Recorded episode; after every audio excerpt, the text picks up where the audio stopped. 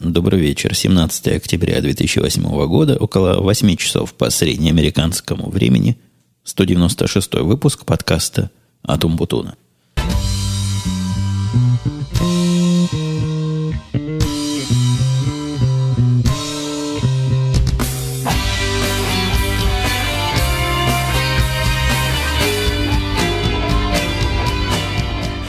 С прошлого моего подкаста прошло совсем немного времени, так что, наверное, вы могли бы догадаться, и, наверное, догадались, что на сегодня тем у меня не особо много собралось. Но дело в том, что я так пытаюсь подобрать темы, что в течение недели как раз накапливается на где-то сорок-сорок пять минутный разговор. В этот раз неделя была неполная, поэтому разговор, скорее всего, будет неполный, хотя все условия для разговора есть. У меня тут тишина относительно, относительно абсолютная со всех сторон. Мальчик мой со своей girlfriend долгое время тут шумели, но шумели в хорошем смысле этого слова, делали из тыквы эту хэллоуиновскую голову. Я думаю, вы знаете, о чем я рассказываю. В фильмах видели, ну а живущие тут или в других странах, где из тыкв такие украшения делают, наверное, видели. Сделали совершенно настоящую голову, может, я даже сфотографирую и в виде приложения, в виде картинки к этому подкасту туда прицеплю. После этого куда-то умотали, а семью свою я отвез в магазин, который, по-моему, правильно «Икея» называется, в тех местах, где большинство моих слушателей живет. Мы как-то в семье его, как я уже не раз говорил, называем «Айкой». Вот отвез туда семью заниматься шопингом. Моя дочка очень этот магазин тоже любит, потому что там какие-то замечательные мышки игрушечные продаются. У нее таких мышек уже целый комплект, и каждый раз посещение этого магазина приводит к увеличению семейства этих мышек. Мышки не настоящие, вы не подумайте чего. Мышки такие плюшевые. Их становится все больше и больше. Наверное, уже десятка-два мышей на хозяйстве имеем. И поголовье только растет. По пути туда со мной даже не случай произошел, а, наверное, такое мелкое событие, которое все мои слушатели-автомобилисты не раз были ему свидетелями. И я думаю, если положат честно руку на сердце, и не раз были инициаторами подобных действий.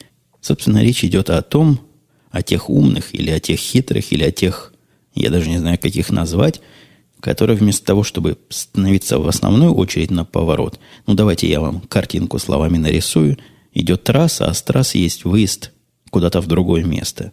И этот выезд – это одна полоса, трасса четыре полосы, и на этот выезд выстроилась огромная-огромная, ну, в нашем случае она была почти на две мили очередь. Машины там медленно-медленно ехали, и я, честно, сразу в этот ряд стал в самый правый, и все эти, наверное, минут двадцать-тридцать тянулся в этой очереди. Время от времени с основной полосы куда-то в середину пытается воткнуться какой-то, наверное, многие скажут, наглый умник, или умный нахал, или очень хитрый, пытается влезть вот в эту очередь людей, которые, вот как и я, честно там стоят и честно ждут своего часа. Мне интересно, какое, какое действие в вашей ситуации вы производите. Я со своей стороны их всегда пропускаю, и не от того, что я такой добрый, и не от того, что душа у меня уж так уж широка, а от того, что и сам часто оказываюсь в ситуации, особенно в незнакомом месте, в незнакомой дороге, когда понимаю, что надо сворачивать, и уже слишком поздно. То есть вот кроме такого, на первый взгляд, наглого влезания в чужую очередь людей, которые там стояли долго, никакого другого способа нет, ну или проезжать на другой поворот и там пытаться выехать. И я, честно скажу вам, так, как правило, и делаю. То есть еду дальше и там разворачиваюсь, но только в том случае, если у меня джи пи эс. А если у меня нет джи пи эс, для меня та дорога, которую я знаю, единственная возможная дорога. Поэтому приходится так нагло встревать. И я вам скажу, что, наверное, процентов семьдесят народа населения, мне, как видится, во всяком случае, в нашем районе, ведут себя так же, как и я. То есть, если попытается влезть кто-нибудь, ну, или я попытаюсь влезть, или они со своей стороны пытаются влезть, мы с улыбкой их пропускаем и остаемся к друг другу взаимно вежливы. По поводу этих водительских дел, водительской вежливости, тоже меня первое время в Америке немножко удивляло. Это всеобщее... Опять же, я не буду про Америку, про все говорить, но в тех районах, где я жил, всеобщая какая-то культура взаимоотношений людей, сидящих за рулем. Но я думаю, водители много могут придумать ситуации, когда только добрая воля человека, который едет по основной дороге, позволит вам со своей дополнительной или маленькой дороги туда втиснуться. Ну, либо, либо добрая воля водителя, либо определенная наглость того, кто втискивается. И здесь в округе меня пропускают часто, пропускают почти всегда. без всяких серьезных намеков в виде выставленного носа автомобиля с моей стороны, и считается очень хорошим тоном при этом поблагодарить того, кто тебе такую услугу произвел, ну, то есть, кто так себя культурно повел, ты ему обязательно ручкой помашь или головой помотаешь, он тебе сделает в ответ то же самое. И я это рассказываю не для каких-то особых причин, не для какой-то особой автомобильной пропаганды, а потому что для меня в Америке такое поведение было вновь. После езды в Израиле, где водители общались друг с другом жестами, в основном гневными или призывающими противную сторону подождать, либо отодвинуться в сторонку, мне вот это расшаркивание и благодарности поначалу показались несколько даже неестественным, но потом привык и даже сам в это дело втянулся. Интересно, как у вас в тех местах, в которых мои слушатели живут, как у вас с этой культурой или с этими, как, наверное, злые языки назовут, лицемерными расшаркиваниями дела обстоит. Было бы любопытно узнать, отпишитесь в комментариях. А комментарии вы можете оставлять на основном сайте этого подкаста, который всегда был и всегда будет на адресе подкаст точка умпутун точка ком. Где бы вы подкаст не выкачали, приходите туда, куда я только что сказал, и найдете основные и совершенно неповторимые в своем роде комментарии. По поводу неповторимых событий, я тут такое странное событие замутил. Заму... Намутил, я бы даже сказал в прямом смысле, намутил воду. Намутил воду в Твиттере, где сказал, что тестирую новый чат для последующие записи подкаста в прямом эфире. Тут опять же богатство великого русского языка, с одной стороны, с другой стороны, моя недальновидность в таком заявлении. И из этого заявления люди могли сделать вывод и сделали, что вот-вот начнется запись прямого эфира, и в чат надо идти, потому что там происходит подготовка. На самом деле это всего лишь подготовка к двухсотому выпуску, который не за горами, но тем не менее, который не сегодня, не завтра и даже не на следующей неделе.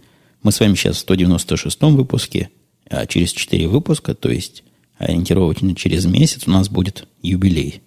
Ну, тут у меня юбилеи, конечно, пошли косяком. Не так давно было три года в эфире, теперь будет двести. И у меня тут всякая программа намечена, надумана. И как один из элементов этой программы я хотел бы провести прямой эфир. Прямой эфир аудио, не видео, как мне многие предлагали. Я не вижу смысла превращать звук в картинку, да особо показать мне вам нечего. Говорящая же голова мне не видится интересным развлечением. Но и для организации этого самого интерактива в момент живого общения как раз и поднял чат по адресу, тот, который я сказал, подкаст точка умпутун точка ком слэш чат. Довольно простой и незамысловатый веб-чат, с одной стороны, с другой стороны, доступный всем, а не только гикам, как подобный чат. Не то, что подобный, но несущий подобную функциональную нагрузку чат на подкасте «Радио ИТ». Туда не каждый, конечно, способен зайти, но там так и задумано. Некая планка минимальная. Если смог зайти в этот чат, то тебе здесь рады. Если нет, то иди учись дальше. В этом подкасте, в котором мы с вами общаемся, никаких технических требований к уровню аудитории нет. Я постарался найти наиболее простой и доступный решительно каждому чат, который не требует от вас вообще ничего. Попробуйте зайти на этот чат. Если есть какие-то пожелания по усовершенствованию, я могу их рассмотреть, хотя продукт не мой, но что смогу, то улучшу. Мне он показался вполне и вполне подходящим для поставленной задачи. Что же касается, как будет прямое вещание вестись, я пока этот вопрос не решил, решу. Компьютерные мощности у меня для этого есть. Все, что надо, организую, зарегистрирую. И, наверное, недели за две, минимум за две на начало сообщу и время, и место, то есть куда слушать, ну и любую другую необходимую для прослушивания дополнительную информацию. Так что двухсотый выпуск, если планы не поменяются, будет у нас прямоэфирный. По аналогии с цифрой двести, у меня тут цифра двадцать в голове проскочила. И номер двадцать это... Я к тому клоню, что попал я с фотографией своей, не самой, прямо скажем, удачной с фотографической точки зрения. На конкурс я выставлял ее необычные памятники, по-моему, на Я.Ру назывался, на Яндекс.Фотках, точнее, назывался этот конкурс. Выставил я и попал в первую двадцатку, то есть на первой странице победителей моя фотография там присутствует. Я прекрасно осознаю, что с точки зрения художественной фотографии она мало чего из себя представляет. С точки зрения сюжетной она тоже так себе построена. Композиционная, скорее, так себе построена. Но вот сама, сам сюжет, сам предмет, который я там изобразил, а именно лавку возле музея Сальвадора Дали, мне показалась она достойной того, чтобы выставиться. И я выставился. С гордостью могу сказать, что при всех своих средних параметрах этой фотографии она в эту двадцатку попала абсолютно честно. То есть я никаких дополнительных усилий совершенно сознательно не предпринимал. Какие усилия я могу предпринять? Я не говорил в Твиттере об этой фотографии никому. Я в подкасте с вами не делился. То есть аудиторию свою на это дело не пытался натравить. Хотя, как мне показалось, первое место в этом конкурсе занятое было, ну, то, что я называю не совсем честно. То есть явно фотография была художественно не особо, да и, и вообще никак не особо. А тем не менее, разрыв голосов между этим и вторым местом был довольно серьезный. Я просто уверен, что если бы я кинул клич у себя в Твиттере или в каких-то других местах, мы бы с вами обставили всех остальных конкурсантов в разы. Ну, пытался я честно бороться. И вот честно получил свое то ли восемнадцатое, то ли девятнадцатое место. Но горд том, что попал на первую страницу и в первую двадцатку. И если вот этим я горд, счастлив и даже с вами делюсь этой радостью. Кстати, совершенно бескорыстно. Конкурс закончился. Даже если вы найдете эту фотографию, за нее где-то там проголосуете, ни на что это не повлияет. А вот чем я был расстроен, этим расстройством я тоже поделился со своими читателями, а теперь делюсь со своими слушателями. Это на Хабре, на Хабре, сайт который хабра хабра точка ру, последний мой подкаст получил удивительно, поразительно для меня холодный прием. Я на Хабр выкладываю подкасты как на второй основной ресурс. То есть первый ресурс у меня всегда, и теперь, и всегда, и в будущем. Это мой собственный сайт. Второй ресурс был у меня в моем собственном и внутреннем рейтинге был Хабр. Третий, ну, наверное, Арпот, а потом все остальные, вся остальная мелочь пузатая. Так вот, на Хабре как-то у нас любовь была всегда взаимная. То есть я выкладывал подкасты, и через какое-то время люди, которым он либо понравился, либо ну, просто пришелся по душе, либо не очень противен, голосовали за него, он выходил на первую страницу, новые люди заходили. Все это затеяно мною выкладывание на сторонние ресурсы исключительно для новой аудитории.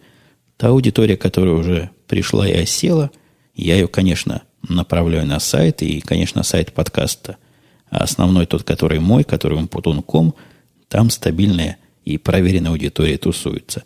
Хабр же, как и Арпот, хорош для привлечения новой аудитории, но на Хабре без попадания на первую страницу смысл всей этой затеи просто смешон. То есть подкасты и статьи, которые не выходят на первую страницу, найти настолько трудно, что даже я, как автор этого подкаста, его находил с трудом. Но что говорить о человеке, который туда зашел первый раз и пытается найти что-то интересное почитать или послушать. Я этим делом поделился у себя в Твиттере, конечно, задней мыслью, и, конечно, моя задняя мысль преобразовалась в, так сказать, переднее действие. Читатели моего Твиттера и, видимо, слушатели подкаста на Хабре проголосовали, и вы вывели его на первую страницу. Но это было слишком поздно, то есть он попал туда, где его все равно никто не увидел. Короче говоря, я к чему все это вам рассказываю? К тому, что удивился этим э, фактом, я не понимаю, чем он отличается от прошлого. Мне не кажется, что есть какие-то объективные причины к такой нелюбви. Ну, то есть, конечно, подкасты у меня бывают разные. Бывают хорошие, бывают менее хорошие, бывают, видимо, совсем нехорошие изредка. Но, тем не менее, тенденция сохранялась всегда. Людей, которые считали это нормальным, было больше, чем людей, которые считали это откровенно плохим, отстоем и чем-то таким, что слушать невозможно. Мне на это удивление сказал человек, сразу буквально мгновенно появилась реакция о том, что пессимистично и безрадостно было слушать о детишках. И, видимо, поэтому читатель моего Твиттера и слушатель, видимо, на Хабре считает, что вот такой холодный прием был. Один из читателей, я их тут имен не называю, потому что это были реакции в Твиттере. А по традиции я твиттерян не вывожу. Они не для подкаста писали, а для меня. Так вот, он, видимо, с кривой усмешкой сказал, ну так подкастер записывать не для подслушателей, а для собственного удовольствия, так что первая страница день главная. Не знаю, как вам, мне тут усмешка явно кривая видится и слышится. Конечно, подкастер записывать не для подслушивателей, не только для подслушивателей скорее, а это взаимный процесс взаимного удовлетворения, в котором все стороны необходимы. Без подслушивателей нет полного удовольствия. И в самом деле, если бы я хотел записывать исключительно для себя, я бы никуда подкасты не выкладывал.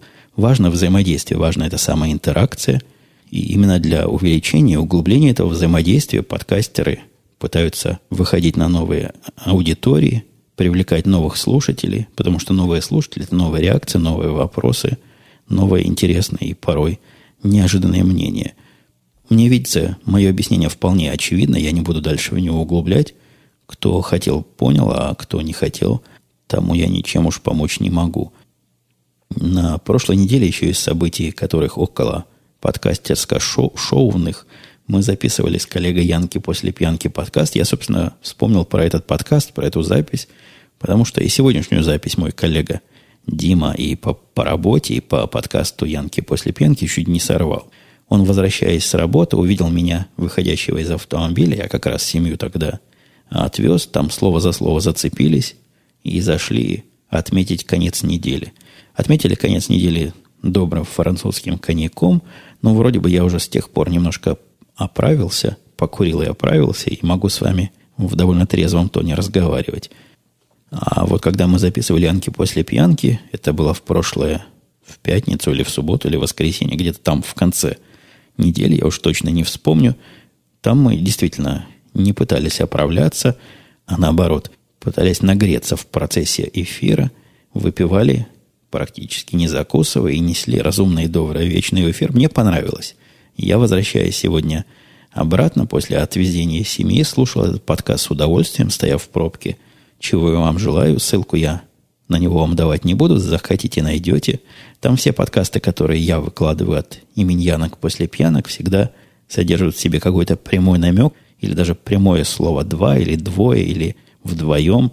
Но вот такие я знаки и такие камешки раскидываю тем, кто по какой-то причине наши парные подкасты любит и иногда предпочитает. Вкратце в этом же подкасте «Янки после пьянки» я поделился с аудиторией, аудиторией Диминого подкаста, своим удивлением по поводу... Ну, я там немножко со своей стороны этим поделился, там своя специфика. Здесь же я поделюсь в присущей мне для этого подкаста манере. Речь идет о том, что в том же Твиттере я рассказал всем желающим это прочитать, о том, что подписал открытое коллективное письмо, и я даже не знаю, кому мы ее вписали, то ли премьер-министру, то ли президенту, и то ли в комиссию о помиловании, о помиловании и выпущении на волю, или выпускании на волю, в общем, освобождении из-под тюремной стражи, говоря формальным языком Бахминой. Я не буду всю эту историю вам рассказывать, я думаю, знают все, хотя... Это было мое первое удивление. Я считал, что об этой истории знают все. Оказывается, мало кто знает. Получил массу вопросов и в Твиттере, и в прямом общении. В основном в прямом общении. Это вообще кто такая и о чем тут речь. Это было мое удивление номер один.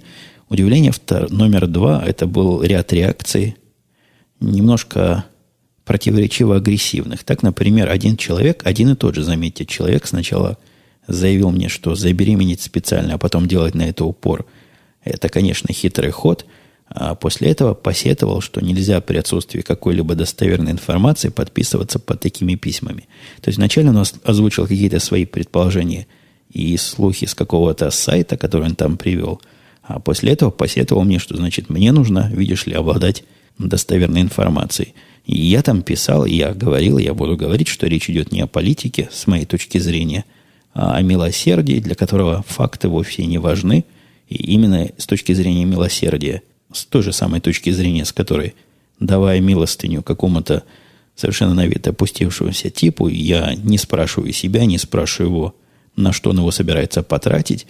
Не для того это дается. Это какое-то действие, во всяком случае, с моей стороны, какого-то другого характера, ну, что-то там, что-то там в районе души. Устраивать разбирательство, кто для кого забеременел, или как другой слушатель сказал, что ему кажется, что это все организовано как-то свыше, что это такой маркетинг, и что сомнительно, что вот так все про это вспомнили. Мне это кажется абсолютно маловажным, я бы даже сказал абсолютно неважным, какие бы ни были причины, и по каким бы причинам тот или иной нищий не просил милостыню, наше с вами дело, как людей с большой буквы «Л», не вдаваться в эти тонкости, как он в такое состояние попал, почему просит, а просто подать. А в этом случае просто сказать... сказать свое веское. То, что я привел, это было относительно гладкие реакции, были гораздо более резкие. Было несколько абсолютно таких матерных писем, которые мне прислали. Один из слушателей занял немножко странную позицию. Сначала обвинил, что я подписался под письмом как не гражданин России, когда я сказал, что я таки да гражданин. Хотя, при чем тут гражданство? В этом-то случае мы-то о милосердии говорим, а не о политических выборах или каких-то еще таких вещах. Так вот, когда я сказал, что я гражданин, слушатель возразил, что гражданин обязан жить жизнью страны и жить в стране. Иначе это взгляд постороннего безотносительно к правоте. Ну, то есть, видимо, он считает себя живущим жизнью страны и жить в стране. И, видимо, поэтому я не могу подписывать письма о освобождении беременных женщин из тюрьмы. Ну, своя, конечно, у людей логика. Я не буду с ними спорить. Я что сделал, то сделал. Не знаю, если еще процесс подписи, процесс, простите, сбора подписей идет. Каждый сам решает. Я никого тут не призываю. Я в Твиттере уже призвал. Те, кто хотели, видимо, поддержали меня. Кто нет, обругали. Ну вот довел я до вас такую информацию. Когда у нас своих собственных внутренних тем немного, нас всегда выручают комментарии. В этот раз комментариев как-то не, не так, чтобы густо. Ну, давайте по ним пройдемся, посмотрим, что же вы сюда написали. пи кей ту ролл утверждает, что его всегда волновала социальная проблема, очень похожая на ту, что случилось с вашим Орлом. Я в прошлый раз рассказывал о нарушении цепочки командования, говоря по-военному, когда мой начальник связывается напрямую с моим подчиненным, дает ему указания, и подчиненный от этих указаний абсолютно дуреет. А как вы себя чувствовали в этой ситуации, когда приходится что-то запрещать, не давать своему начальнику? До Орла вашего могут зародиться тени сомнений насчет того, какой начальник главнее. Так, так, тут два разных вопроса. Я себя нормально чувствую, когда запрещаю, рекомендую не делать то или иное своему начальнику. Но надо смотреть на человека, конечно. Некоторым начальникам, наверное, такое не стоит говорить. Мне с начальниками почти всегда везло, за исключением одного уж совсем крайнего случая, но как-то так получается, что мы друг к другу хорошо притираемся, хорошо друг друга всегда понимаем. Поэтому, когда я сказал начальнику, лучше с ним не разговаривать для сохранения его и твоей нервной системы, вполне нормально это почувствовалось и с моей, и с его стороны. Да и практика, и опыт подтвердил мою полнейшую и несомненную правоту в этом вопросе. Что же касается сомнений, как сказал пи кей ту ролл, того, какой начальник главнее, эти сомнения меня тоже мало волнуют. Борьба авторитетов или борьба за свой авторитет мне как, ну, я думаю, многие знают человеку уверенным в себе довольно сильно, а некоторые говорят чрезмерно. Меня эта борьба всегда оставляла равнодушной. Я не кривлю душой, но последние лет, наверное, пятнадцать, теми или иными руков... коллективами или группами руководил, подобные войны авторитетов никогда не напрягали, никогда я не пытался в них участвовать. От того, что у Орла может зародиться сомнение, я, я даже не понимаю, откуда у него сомнение может зародиться. То, что начальник его начальника более высокий начальник, то есть начальник второго уже уровня, по-моему, ясно и так, всякому любому. Проблема тут не в том, подумает ли он, кто главнее и кто менее главный. Это как раз дело десятое. Проблемы, проблемы были в том, что я писал, а именно в нервной обстановке. И была еще одна проблема. Я не помню, делился я с вами ею или нет. Проблема невозможности предсказания результатов такой ситуации. Я думаю, любые руководители понимают, что если у них есть хоть какой-то маломальский план, и все делается хотя бы приблизительно по этому плану, то внешний фактор, такой неконтролируемый в виде большого начальника, который вдруг внедряется со своими вопросами, идеями и, и указаниями внутри этого вашего процесса технологического, конечно, все планы рушит, и все предположения, когда та или иная работа будет выполнена, разрушает. Ну, собственно, это я прямо ему сказал. После того, как он меня спросил про другую работу, я ему прямо ответил, что до того, как ты вмешался со своими инициативами, другая работа должна была быть готова на этой неделе. Теперь никто не знает, зависит от того, когда ты перестанешь нам мешать работать.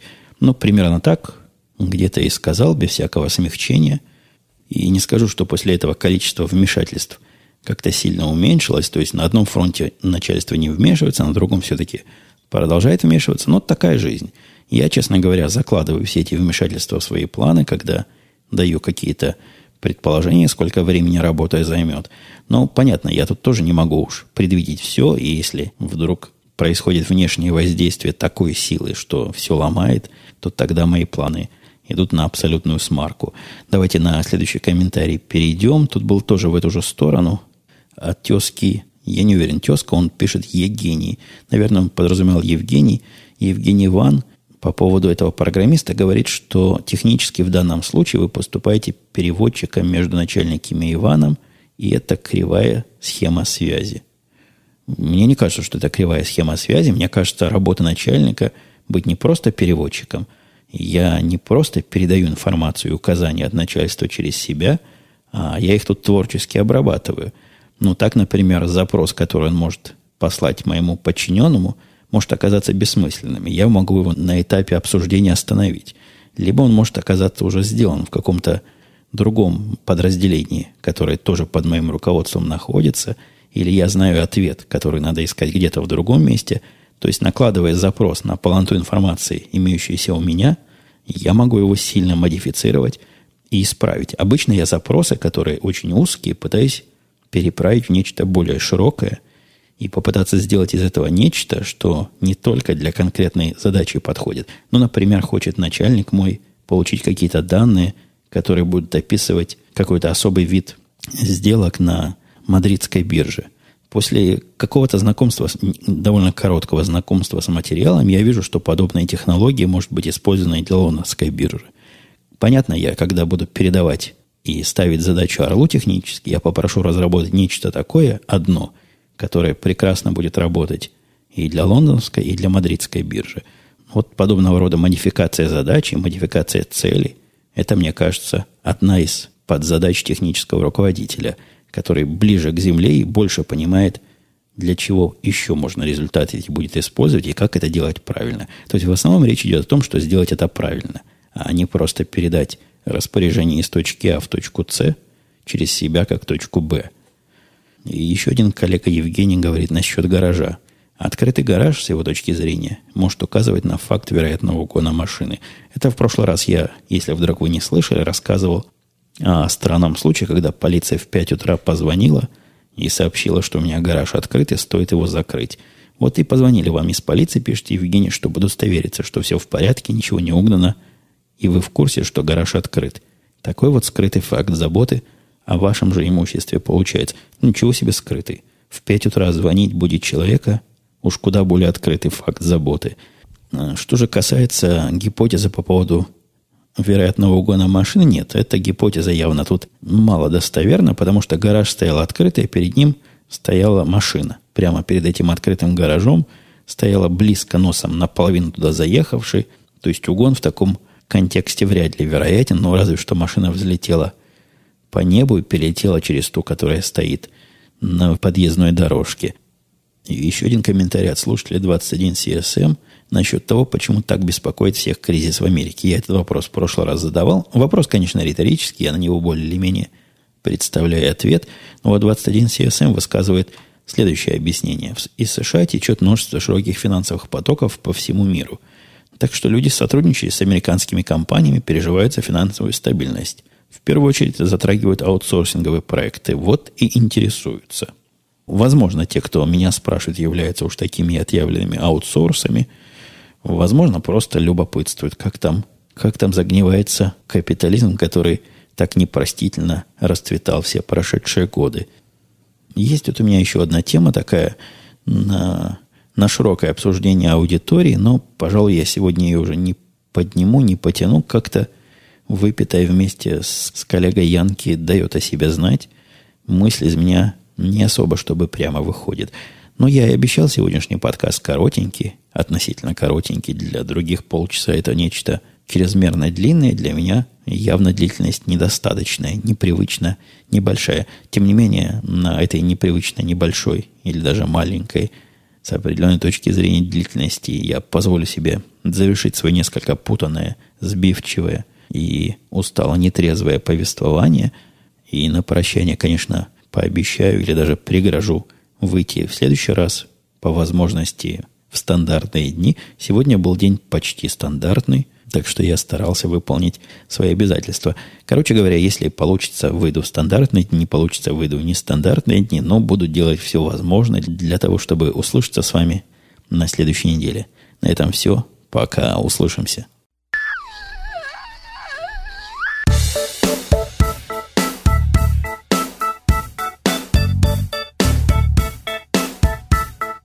When I was young. I'm talking about the good times. Just you and me. Was all we ever cared about. We had it all. We had it all. Oh, I'm talking about the good times, times. Drinking.